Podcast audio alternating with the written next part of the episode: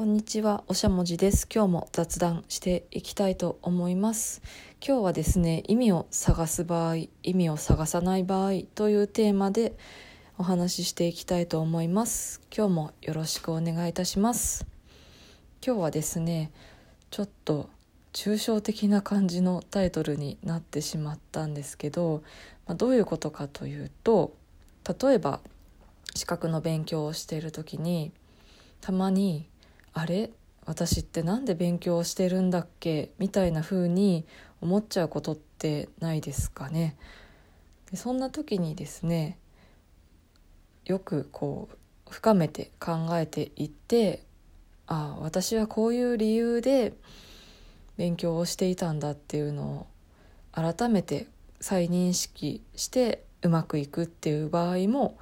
あると思うんですけれども、まあ、そうではなくってもうとにかくそういう意味を見つけないで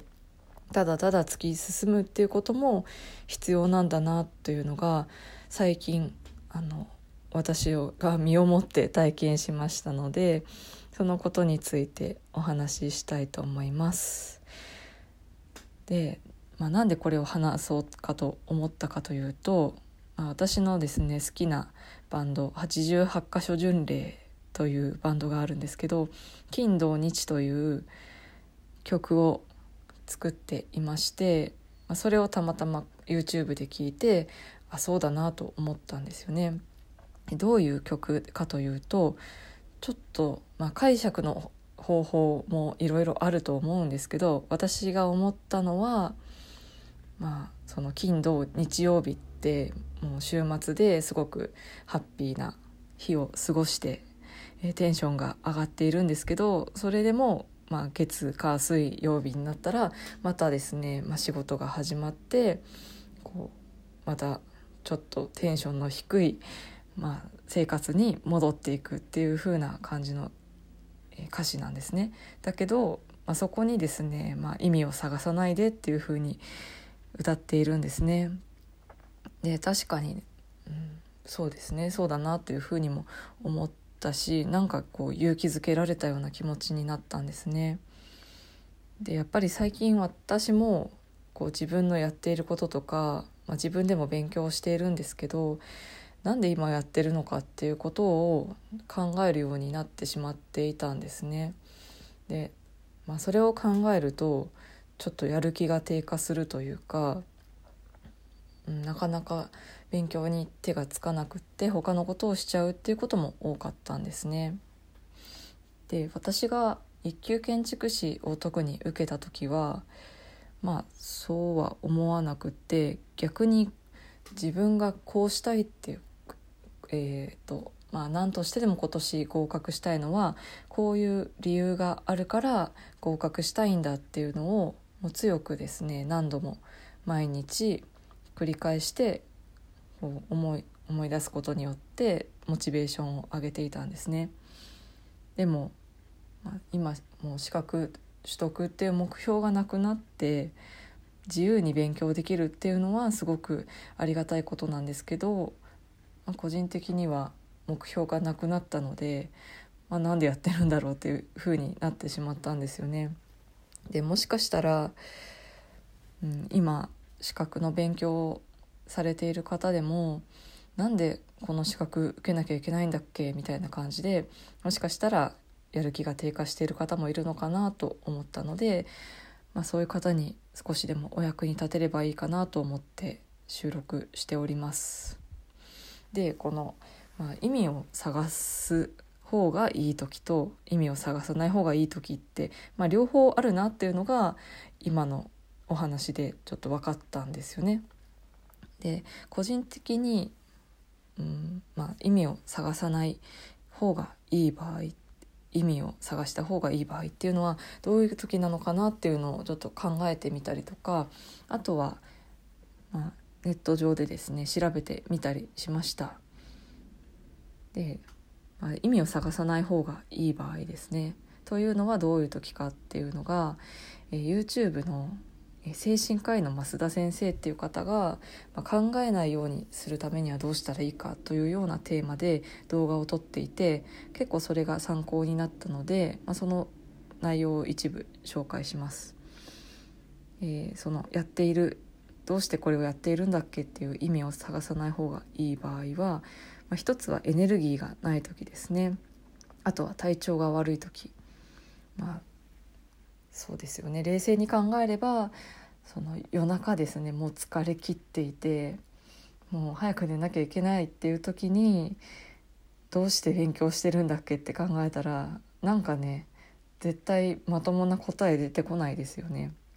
あとは体調が悪い時なんかそういう時も焦ってまあね自分のなんかこう内省を始めてしまったりするんですけど、まあ、そういう時は、まあ、いい答えは出ないです。でそれと、ま、似てるんですけれども自分を責めてしまう時は考えない方がいいっていうふうに言っていましたこれもそうですねあ自分がこうしたからだこうしちゃったから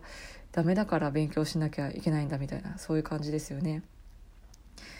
うん、その考えを突き詰めていくとなんかね落ち込むだけですし、まあ、精神衛生上も良くないですよね。なので、まあ、そういう時も考えない方がいいっていうふうにおっしゃっています。最後にですね答えが出ない時もあまり意味を探さない方がいい考えすぎない方がいいっていうふうに言っています。これも確かにそうだなというふうに思いました。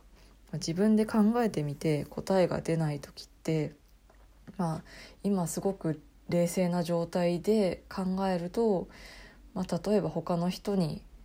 アイディアを聞くとかなんか自分の外側にちょっと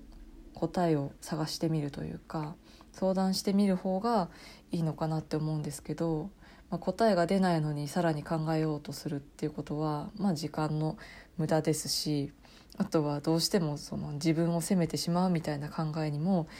結びつきやすいですよね。あと増田先生が言っていたのは考える場合もですね